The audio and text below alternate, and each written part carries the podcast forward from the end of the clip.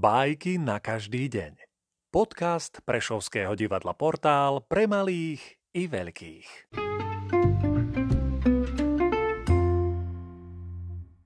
Jonáš Záborský, Chlapec a mačka.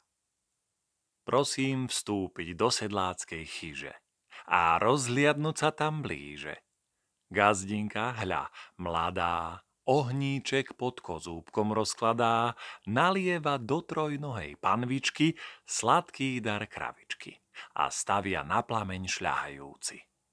Pri nej sedí na lavici pod pecou Janíček tlstolíci a frnkaja v košielke maznave škrábe sa po hlave. Mačka proti tomu preľúbezná, čo má robiť od radosti, nezná. Hneď hudúc na lavicu vyskočí a opiera na gazdinku oči. Hneď cupne na zem skokom a otiera sa jej o šaty bokom.